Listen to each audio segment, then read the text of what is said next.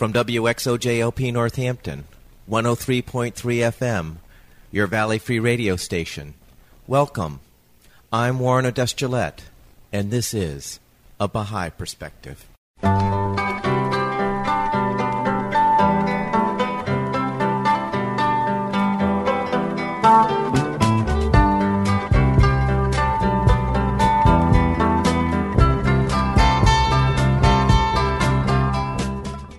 Welcome to A Baha'i Perspective.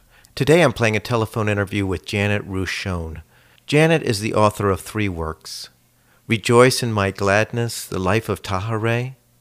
The second is A Love Which Does Not Wait. And the third is The Nightingale, Baha'u'llah. We talk about each of these works in the interview. I started the interview by asking Janet where she grew up and what was it like growing up there. Well, I grew up in Allentown, Pennsylvania, and I was born in 1950. Child of the 50s is Right. different from being a child of the now.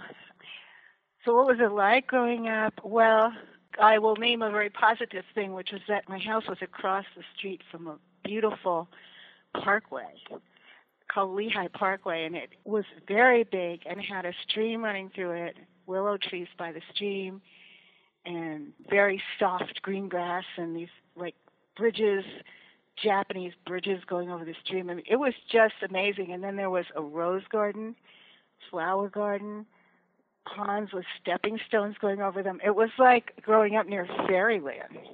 but I used to think it was Never Never Land because I actually dreamed that Peter Pan came and we flew over it, and that was Never Never Land. So that was a great a great blessing of my childhood that I, I was and I was always out playing in that. And what were your interests growing up? Well, I was a major bookworm. I was always in the library. My mother was always late to pick me up, so I was always standing in the door of the library with all my books mm-hmm. piled up. And I read lots and lots of novels, fiction. I also read a lot of biographies, which I also liked. Mm-hmm. And I was also extremely interested in theater, and I took, there was a really great theater for children in Allentown called Civic Little Theater. You know, there was a group of adults that did plays there. It was an old movie theater, and it at, on its stage you could you also did plays, and it was just the most. I thought it was the most wonderful place in the world. And we used to go in there up into these dusty old rooms upstairs, above the theater, and have classes, you know, for the children, and it was all very improvisational, very creative, very, very imaginative. And I just thrived on that. I loved it. I did that all the time.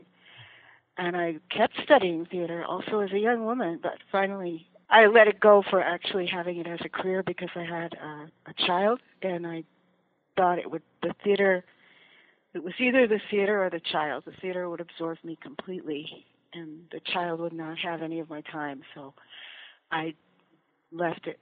I let it be. And what was spiritual life like growing up? Spiritually, I was Jewish. My family was Jewish. And they took me to synagogue, to temple every Friday evening. And they really wanted me to have a strong Jewish identity because, you know, 1950 was right after the end of World War II.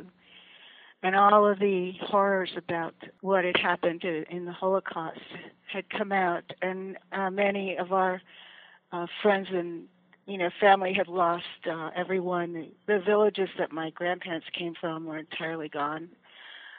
So there was a huge awareness of that, but it was not really a happy spiritual experience because it was a huge awareness of desolation and loss and despair and wondering why. And even though my parents took me to temple, they were very agnostic they questioned a lot, and that's also a Jewish tradition. You really question a lot. You're allowed to have doubts and fight with God and everything. You know, I I was actually told by a rabbi at one point that there was no God. I, I told him that I prayed. I was a little girl, and I used to pray every night, and uh, no one else in my family did. And I told the rabbi, and he said, "Well, there's no God listening when you pray." Oh my gosh. Oh my God, it's right. so it was my spiritual experience growing up was devastatingly bad.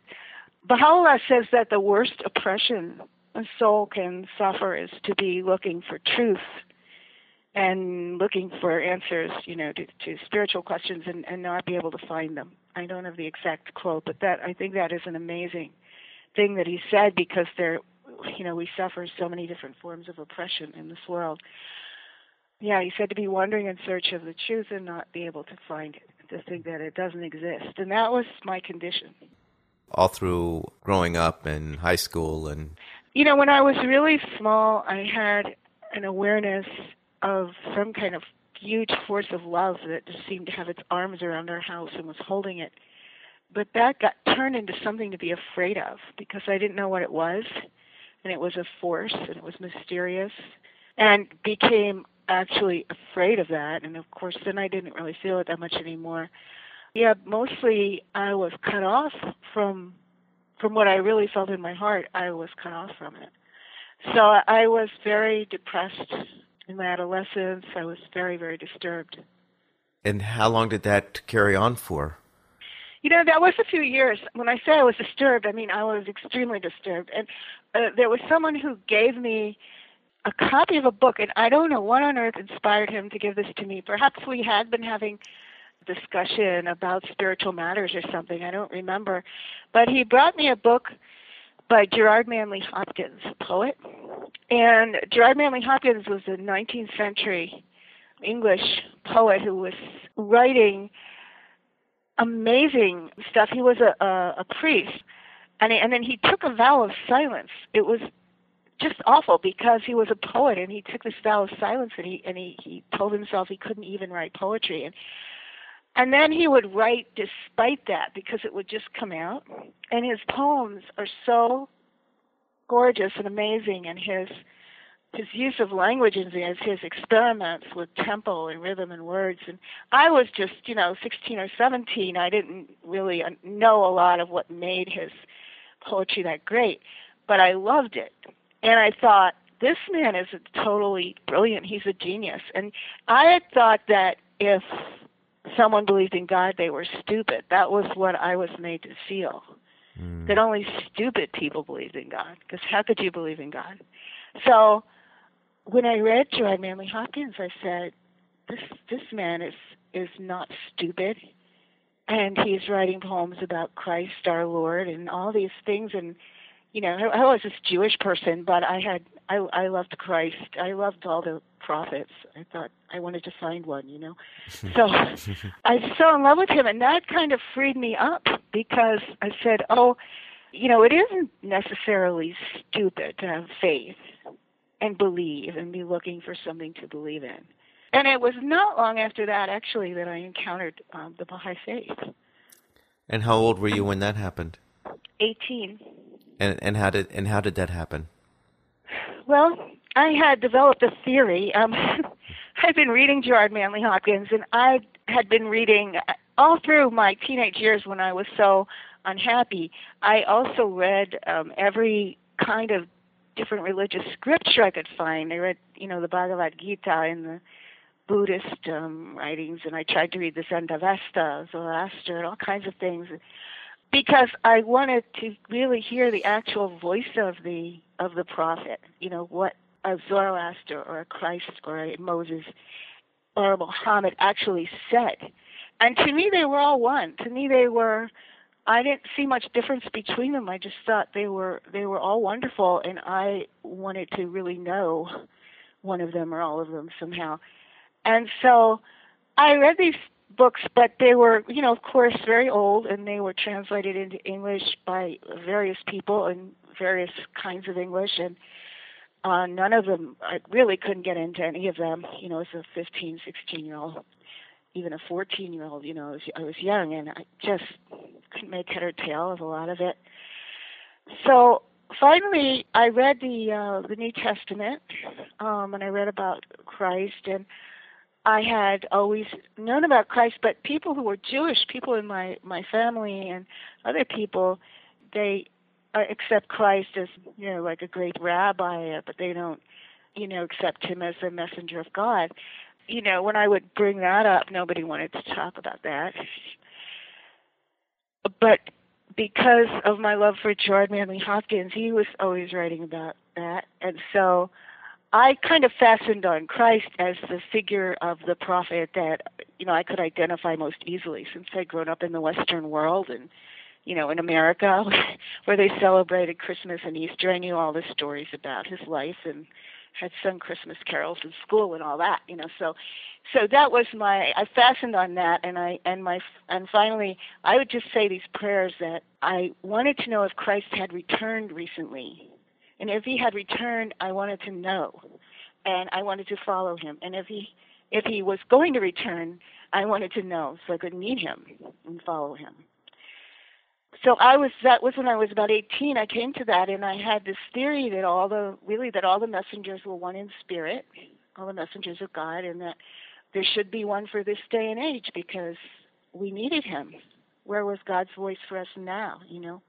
So I went to college and um, I was expounding on my theory to a girl that I met, and she said, "Oh, you should meet this guy. He's crazy. You know, he says the same things you do. He's completely insane." And it was a Baha'i, a Baha'i student that was there. And so that was how I encountered the Baha'i faith. And then, of course, you know, it, it wasn't easy because when I did encounter it and did think that this might be what I had been looking for, it was a long, long road. Try to understand what it really was and mm. actually be able to pray. You know, as, as I had wanted to pray all my life, but by that time I really couldn't pray, and you know there were just many, many problems that I had. So, but that was how um, I came into it. That's very interesting. That yeah. so early in your childhood, you were so drawn to the spiritual life and how it your situation just created a dysfunction, a spiritual dysfunction. Yeah, it was it was a very strong dysfunction, and it was always there. But you got to the other side of it and felt like you could become a Baha'i. Is that how it worked? I became a Baha'i quickly. You know, they said, "Oh, well, you're looking for the return of Christ. Baha'u'llah is the return of Christ." I mean, I was in Vermont. I was Putney, Vermont, at this college called Windham College, and it became briefly famous uh, among the Baha'is because there was a small group there of us freaks, as we were called in 1968, you know, these hippies, that became interested in Baha'i, and we all became Baha'i on the same night. And our friend George, the Baha'i who was a managed a farm there and was giving the meeting that we went to, he had one card, and somebody said, "Well, I want to be become a Baha'i. I've been reading about it, and I want to be a Baha'i." So they had this one card and they were passing it around, and they had all come ready to sign it. I had not come ready to become a Baha'i. I really didn't know much about it. I had, you know, been told some things. I, I had lots of doubts. I had lots of questions. I, you know, I had all kinds of mixed feelings. Somebody gave the card to me to pass on to someone else. So I I said, well, I'm not going to sign this now because I need to know more about it. So I passed it to someone else. And then I began to cry. And then I cried and cried and cried and cried and cried. And I was saying inside myself, what if it's not true? And this is a false prophet. What if you get involved with this and it isn't true? And and then finally I just said to myself, well, you know, I'll only find, find out by doing it. The only way I'm going to know is by getting into it and trying to be it. And I don't know if it's true or false, so I prayed to God to protect me. and I became a Baha'i. I signed the card. And so, did God protect you? Yeah, I feel like my whole life has been an amazing blessing. But it's funny because I always used to wonder why on earth these things happened to me. When, I, like when I was a kid, here I was so hungry for spiritual things. Why was I so far from them? You know, why was I in this in the situation I was in? You know, because we all have tests and difficulties in life, and you wonder, what do I have to go through this for? But at this point, you know, when I'm I'm getting older, and I really feel like everything just was perfect. Everything was perfect. It didn't matter. It doesn't matter how much I suffered. It doesn't matter. And when I was writing about Tahirih, I just finally realized I said, you know, I couldn't write any of this without having lived my life. It was perfect. It was exactly what I needed. So I have no complaints, but um, I did. I did have a lot of complaints for a long time. You know, right. on and off and in and out. So when did you get the writer's bug? I was writing since I was a kid too. I I wanted to be an actress, but I also since I read so much and I loved reading so much, I also wanted to write things. I wasn't sure if I wanted to be a writer or an actress.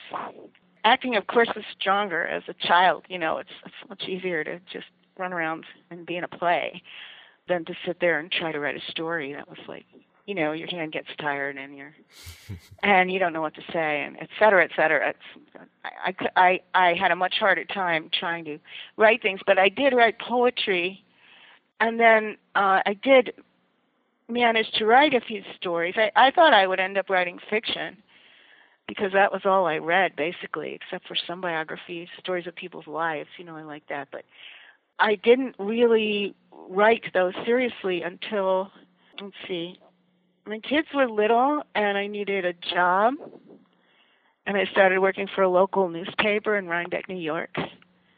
And I started, you know, writing feature stories for them, interviewing people and things. And that was when I started to put together articles. It wasn't fiction.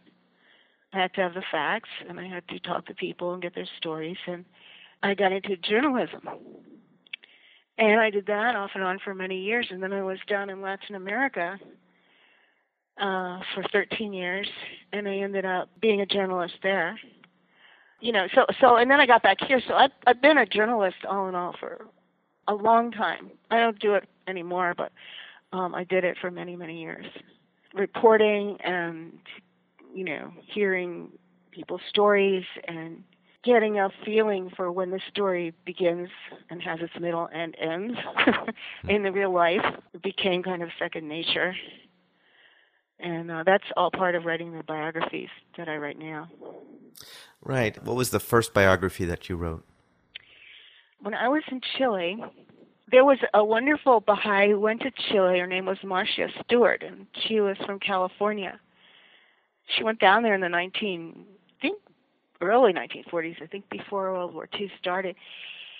I don't remember now. I didn't. I did write her life though, as she really established the Baha'i community in Chile, and uh, she was what the Baha'is call a pioneer, which is someone who goes to a place where there aren't any Baha'is, and she talks to people and finds interested people and actually establishes a, you know, a Baha'i group. So Marcia Stewart did that, and I wanted to find out all about her. So I had a really great time because the Chilean Baha'i Center in, in Santiago had an archive. But the archive was all these old papers, and they said the people there said, "Oh, there must be a lot of letters and things from Marcia there." But we don't know where and you know no one had ever filed anything no one had got through anything. Somebody at one point had put the had wrapped these papers up in brown paper little parcels which is good because that way they weren't covered with uh, pigeon dung and other things because they had just been left then in these in these places where you know where there was just dust and you know mice and things like that but somehow they hadn't been eaten, nibbled up, or or by animals or anything. So I spent a lot of time underneath this stairway in the uh, National Baha'i Center there in Santiago, unearthing things out of these, untying these paper parcels and getting all the papers out of them. And I did indeed find lots of letters from Marcia and to her, and I put together her life from these papers that I found and then I wrote um, something called An Enchantment of the Heart about her, which is actually it's online. Just that to... was back in like 1988 or something. Yeah, that wasn't that was a small, you know, like a booklet. I had written for the oh, I forgot about this. I had written for the uh Baha'i Public Information Office when I was in my 20s for about a year. I was up in Wilmette. And at the time we had uh, American Baha'i newspaper and we had Baha'i News magazine the Baha'i News magazine used to publish some historical articles and things about the olden days and people who had established the Baha'i faith in this country. And I wanted to write uh, a historical article And I found this telegram. I didn't find the telegram itself, but I, I, in my readings, I came across it when Marion Jack was a wonderful Baha'i who lived and taught in Bulgaria during World War II, and then later under the communist regime. She she went through incredible amounts of privations and uh, wouldn't leave because she loved the people and the country. And she died there.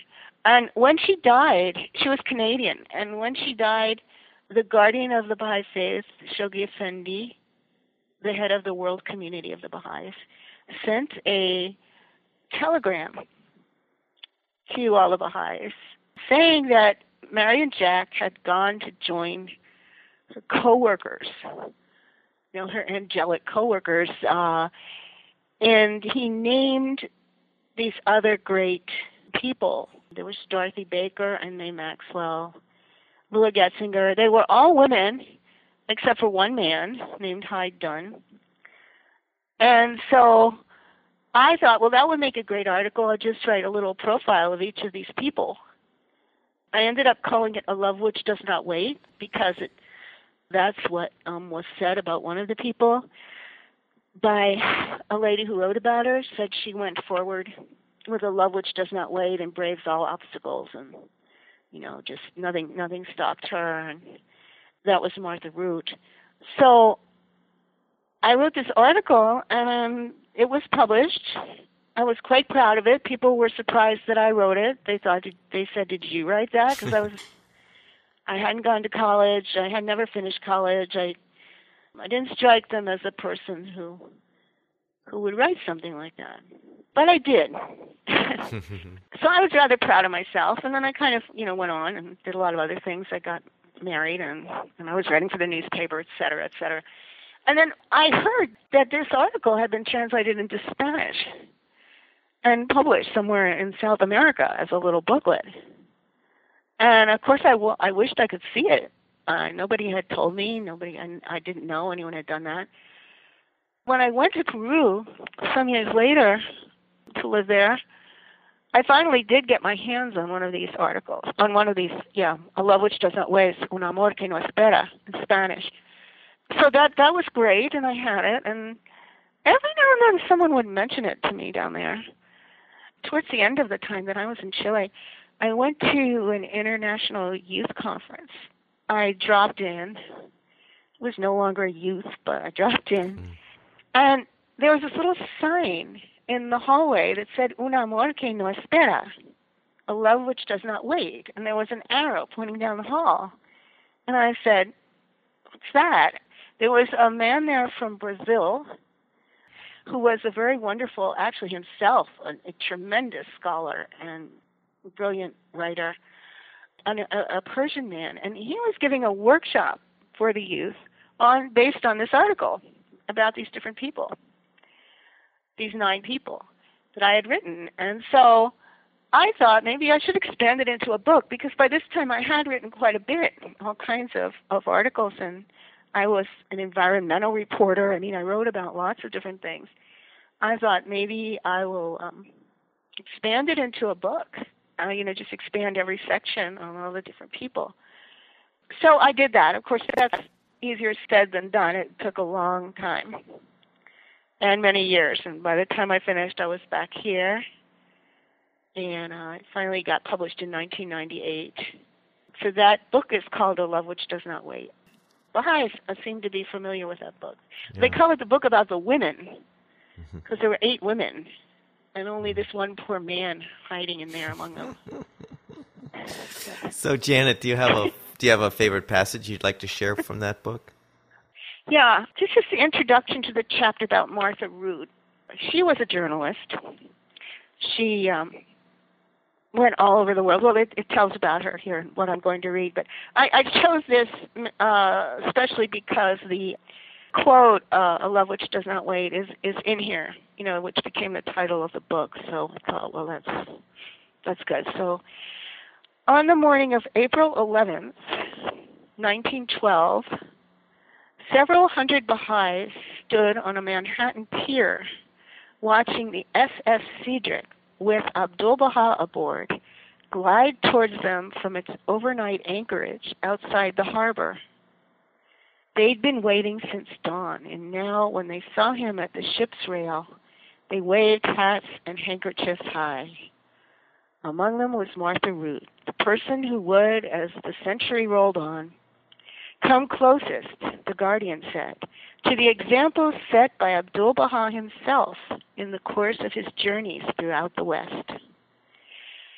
Martha, a successful journalist, was in her 40s, tiny, with large, candid blue green eyes, a singularly sympathetic smile, and a very determined jaw.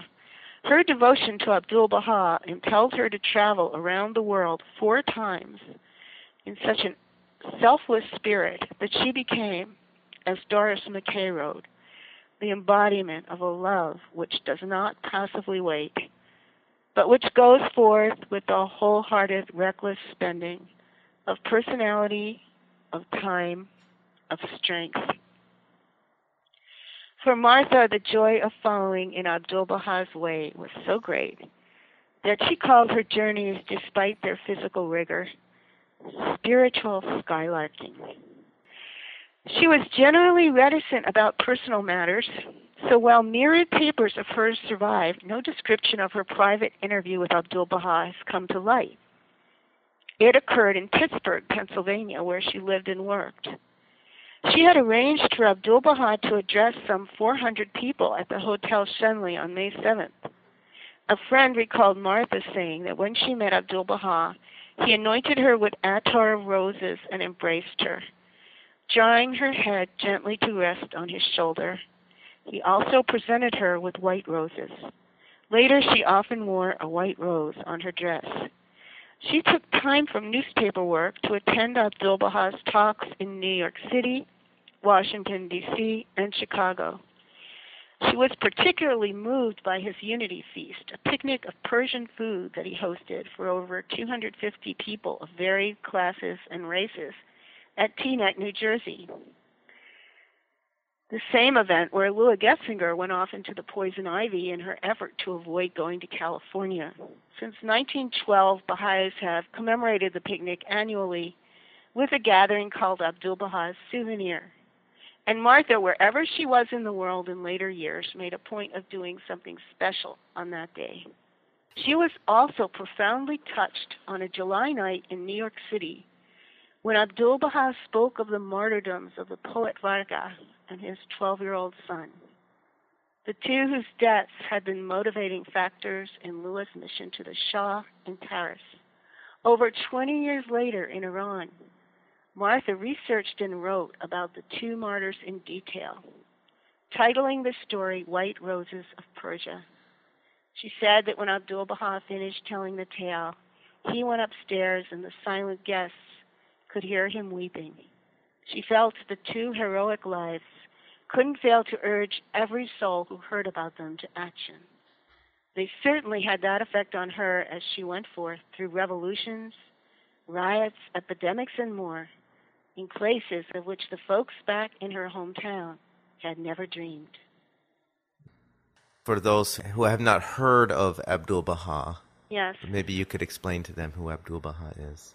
Well, Abdul Baha was the son of Baha'u'llah, and Baha'u'llah was the founder of the Baha'i faith. And um, when he died, he left to the Baha'i faith in the care of his son, and he told the Baha'is that his son was the center of the covenant of the Baha'i faith, the center of the oneness. That because of of Abdul Baha, the Baha'is would not split up into lots of groups and sects, and the Baha'is must remain united because Baha'u'llah's message was to the world was based on the oneness of humanity and unity. So everyone was to turn to Abdul Baha, whose name means the servant of Baha. And Baha'u'llah means the glory of God. And so Abdul Baha, the title, is like the servant of, of glory. And Abdul Baha was in this country in 1912 after he had spent his life as an exile and a prisoner with his father, really. He ended up being a prisoner under the Ottoman Empire and when the Sultan was overthrown in a palace coup, finally, Abdul Baha was not a prisoner anymore. And he made some journeys westward. He was in Europe and he was in the United States. And that whole story is amazing. And if anyone is interested in that, there is information about that online and in lots of books. And in my book, every person in A Love Which Does Not Wait, it turns out that every one of them that I wrote about had met him personally and been transformed by him, by the contact with him. I didn't realize that when I started writing the book. There was one person who I had no idea that she had ever met him. I hoped so because by the time I got to her, she was the only one then who wouldn't have met him personally. I had found that all the rest of them had. I was reading her diaries. I had this huge mound of papers of her diaries, and I was reading them. And and sure enough, I came across this one entry that said, "This is the anniversary of the day I met the beloved Abdul Baha." She had met him in London before she actually became a Baha'i, and I was so thrilled because it gave the book an incredible unity and power. You know, that every one of them were really, truly apostles of of the son of Baha'u'llah. They they lived so close to, you know, to the founding of their faith and and the roots of it. Janet, what was the next book that you wrote? Well, there was a manuscript that I had written in Chile in Spanish, actually, called El Ruiseñor Baha'u'llah, because I had been I had given a workshop to some youth about the life of Baha'u'llah, and I had to give it all in Spanish. And geez, I was I was I was reading through the Spanish Dawnbreakers, which, if you know that, it's a huge book. It's hard enough in English for for a native English speaker, but so there was trying to read it in Spanish so I could tell them these stories in Spanish. But anyway, I became inspired, and I thought, why don't I write a little book about Baha'u'llah with all these stories about him very poetically linked together. So I did, and that was in Spanish, and I must say the Spanish wasn't very good because when I write in Spanish, it's not that great. After A Love Which Does Not Wait was published, a few years later, I came upon the manuscript of, of The Nightingale. And I decided to put it into English, and it, it, ended up being published in a bilingual edition there's it's a very short book and there's a text in English and then the second half of the book is the same text in Spanish. So these are little stories of the founder of the Baha'i Faith. And do you have an excerpt from that book that you'd like to share? Um, let me, let me find something. I had picked something, but I think read something a little easier. This is very sweet. Martha Root is in this too. The lady I just read about, um, she comes up in this also. This is called Can One Fix One's Gaze Upon the Sun? His disciples found it hard to meet Baha'u'llah's gaze. One said, Know with certainty that if anyone, friend or enemy, claims to have looked directly into his eyes, he is a liar. I tested this again and again, but all my attempts to look at him were in vain. Can one fix one's gaze upon the sun? Another decided he at least wished to observe what color Taj Baha'u'llah wore. That was his, his headdress. But every time he was in his presence, the resolution slipped his mind. Finally, one day he managed to glimpse Baha'u'llah screened by gathered Baha'is. All that was visible was the Taj, and it was green. Baha'u'llah lived in Adrianople from 1863 to 1868. He no longer went out frequently among the people, but received pilgrims in his home. Much of his time was taken up with writing and dictating his teachings. His revelation flowed so abundantly that no one was capable of transcribing the thousands of verses he chanted every hour. Much of it was lost. From Adrianople, he sent one of his most important tablets, a letter to the rulers of the East and West called the Tablet to the Kings.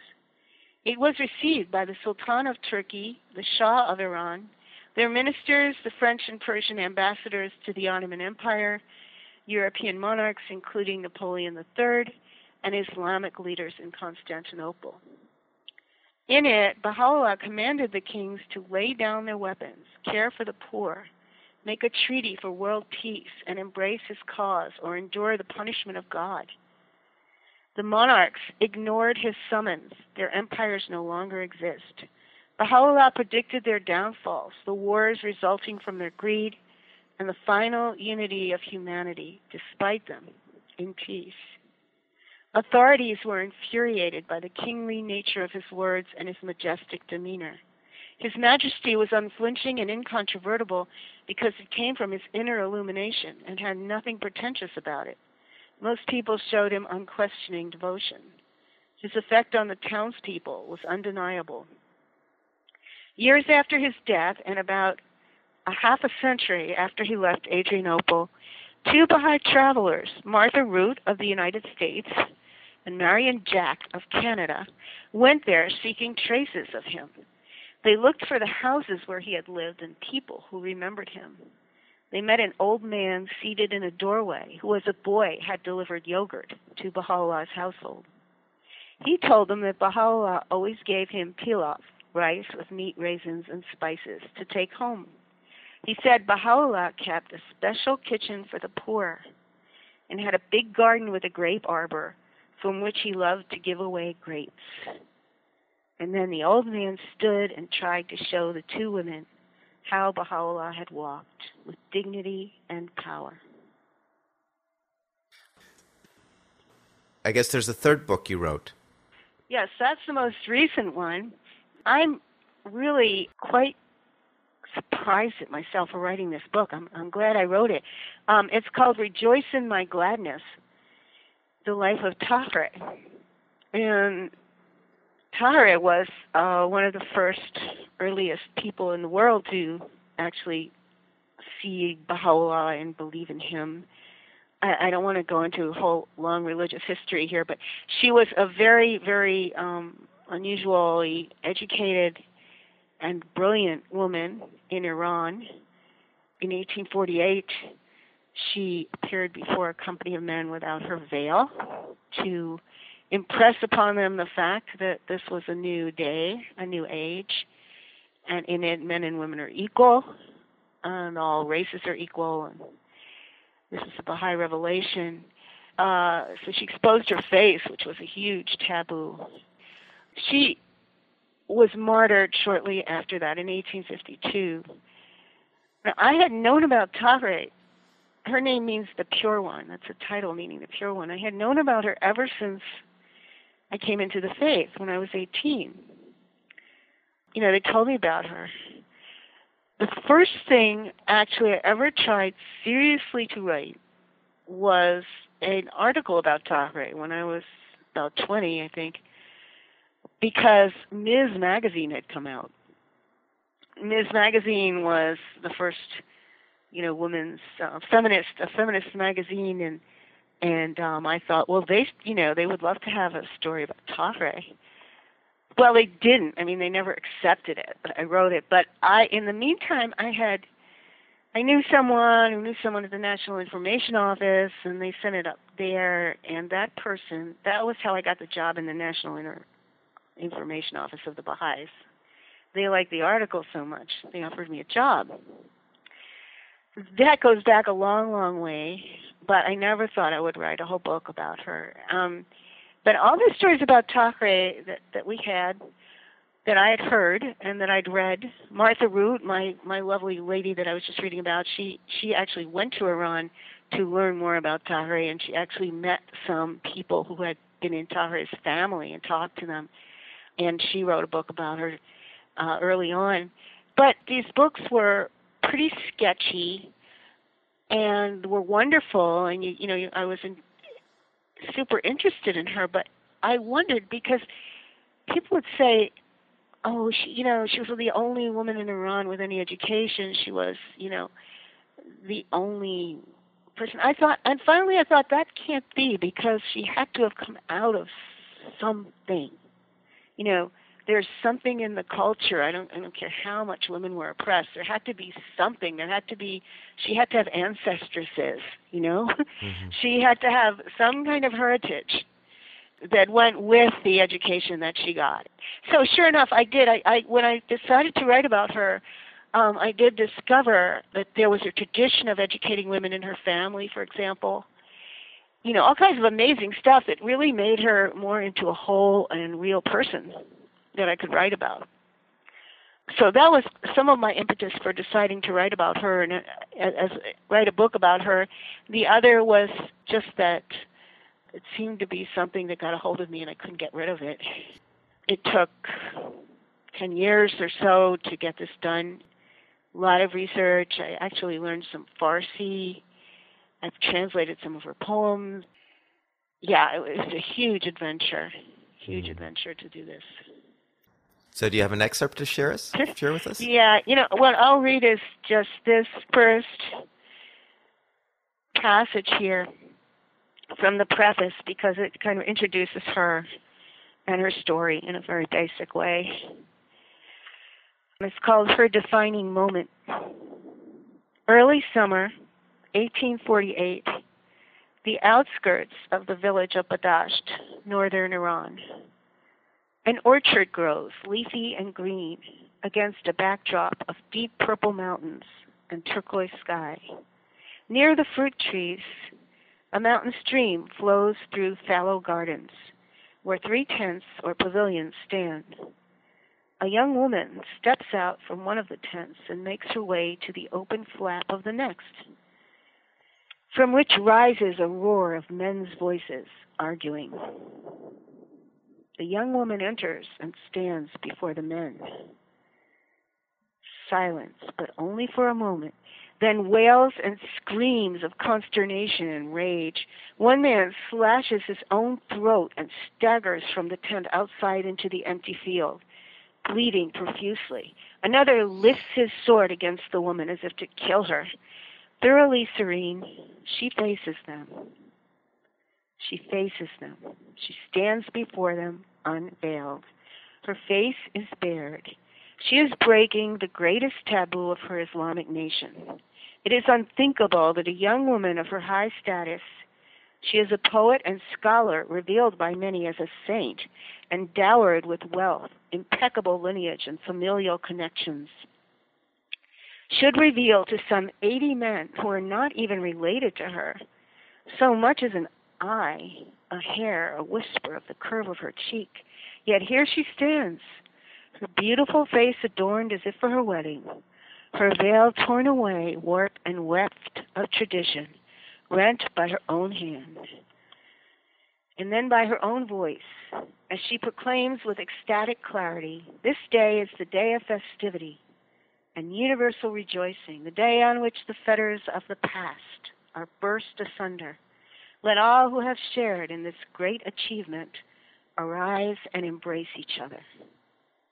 Has she gone mad, or is this the sanest, most cogent moment of her life?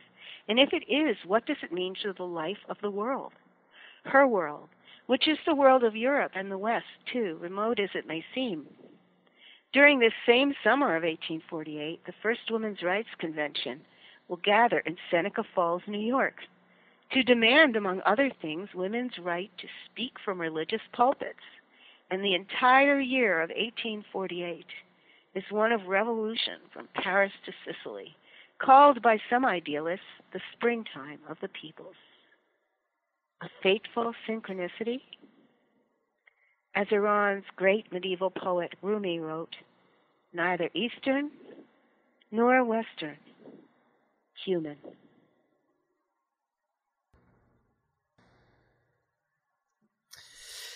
What do you think you're going to write about next? I'm in the middle of this book. It's called Louis Gregory and His Shining Circle. It's a companion volume to A Love Which Does Not Wait. And I must say, I was not planning to write any more biographies after I finished the book about Tahirih. I was very tired. And I really just wanted to write poetry and do collages and things like that. And I went on pilgrimage to Haifa, to the Baha'i World Center.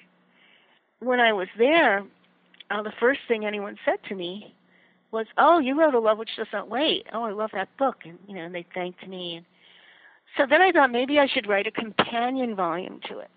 And then I said, "No, I wasn't even done with the Tahirih book at the time." And I said, "No, no, no. Don't even think about it." But then, you know, I was finishing up the book on Tahirih. I was back home. I got a phone call from Palabra Press, which is the publisher that published A Love Which Does Not Wait. And they said they were bringing it out in paperback. I was very glad because it's a very inexpensive edition. So I said, great. They said, do you want to add anything to it? And I said, no. And you want to revise it? And I said, no, no, it's all right. And, um, and then they said, do you want to write a companion volume to it? I couldn't believe my ears. I really, that was very surrealistic, you know. I said, well, yeah, okay, um, I'll, I'll think about it. So anyway, I've ended up, I did think about it a lot. I've gone through many different ideas and versions, and so now I'm halfway through it. It's about people who pioneered racial amity, interracial amity, in the early part of this century, you know, at a time when in this country there was, you know, terrible race riots and segregation, Jim Crow law, and all that. And, and the Baha'is had to be having integrated meetings, and, you know, according to Abdul Baha's directions, they had to be completely integrated and one one family. It centers on Louis Gregory, who was, I think, one of the greatest people ever that I ever mm-hmm. read about. It's called Louis Gregory and His Shining Circle because uh, it's about him and other people that he worked with. He used to end his letters to people, love to you and all your shining circle. So that's where I got the title. Well, I look forward to seeing it come out. In A Love Which Does Not Wait, everybody except for one man, everyone was female, and they were all white, which, you know, nobody has ever criticized that. I have no problem with it because they were all so incredibly wonderful. But I did want to write about some different people and some men. so that's what uh, this book has more diverse crew. Well, Janet, thank you so much for sharing about your life and your work. Yeah, thank you. I hope you enjoyed that interview with Janet Ruhe-Schoen, author of three works Rejoice in My Gladness, The Life of Tahirih, the second, A Love Which Does Not Wait, and a third, The Nightingale, Baha'u'llah. You can find this interview and other interviews at www.abahaiperspective.com. You can also subscribe to the podcast on iTunes by searching for A Baha'i Perspective. For information specifically on the Baha'i Faith, you can go to the website www.baha'i.org or you can call the toll free number 1 800 22 Unite. I hope you join me next time on A Baha'i Perspective.